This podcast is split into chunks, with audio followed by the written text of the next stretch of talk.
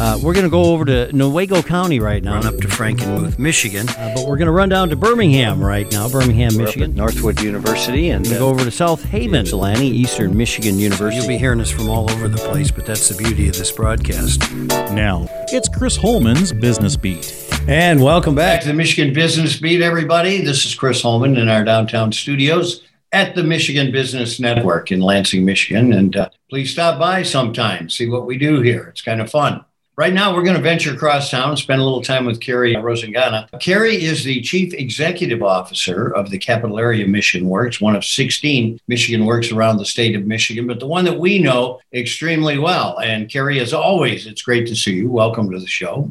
Thanks, Chris. Wonderful to see you as always, too. This is a this is an important month for both of us. It is Women's History Month. So so let's talk a little bit about why it's so important for employers and our community to address kind of the unique barriers that women in the workforce face.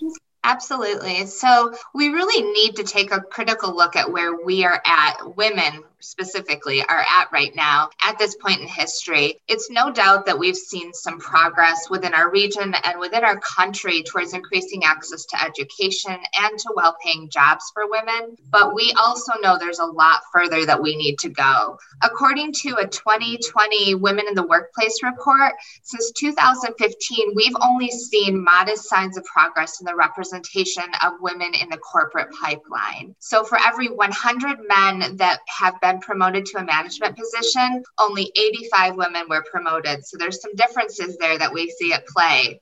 And as a result, women remained significantly outnumbered in those entry level management positions at the beginning of 2020.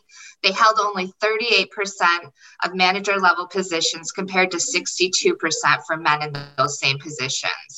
So, gender inequality exists in our country and in our region, and we as leaders really need to continue these discussions and be intentional to look for opportunities to change where we're going in the future. And you know, on, on top of that, then you throw COVID 19 in to the mix, Right. right? And Yeah. that's had a real uh, impact on, on women in the workforce. It really has. Um, the COVID 19 pandemic has really had the power to undo decades of progress that we've made um, towards gender equality in the workforce. We know, according to that same report I just mentioned, that one in four women are considering either downshifting their careers or entirely leaving the workforce due to COVID 19. That's a really significant number, one in four. Taking that one step further, we also know, and we're failing to acknowledge, oftentimes that women losing their jobs are primarily women of color. Um, it's essential that we're recognizing that all women are not experiencing this pandemic dynamic in the same way that, that others may be. We know that some of the biggest factors, according to that report, that are leading to an employee's decision to downshift or leave the workforce can be a lack of flexibility at work, feeling like they need to be available to work at all different hours, housework and caregiving burdens aligned with COVID 19, worrying that their performance is being uh, negatively judged because of the caregiving responsibilities that they have at home, and feeling unable to really be, bring their whole self to work. So, experts underestimate they really may truly not be able to measure that impact of COVID for at least another year. But in the meantime, we know that women are struggling and they're struggling to make ends meet and meet the meet the balance between work and careers in the workplace. So, uh, so what do employers do? I mean, how, how, how do they uh, encourage and support working women? I think we really need to start by looking inward at what our processes and our expectations are. Have we changed how we've been doing business since the pandemic hit?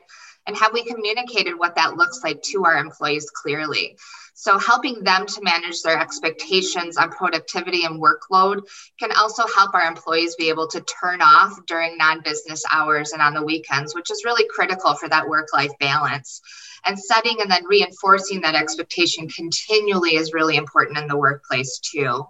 We also can look at what are some of those benefits that can help with some of the biggest stressors, which are money.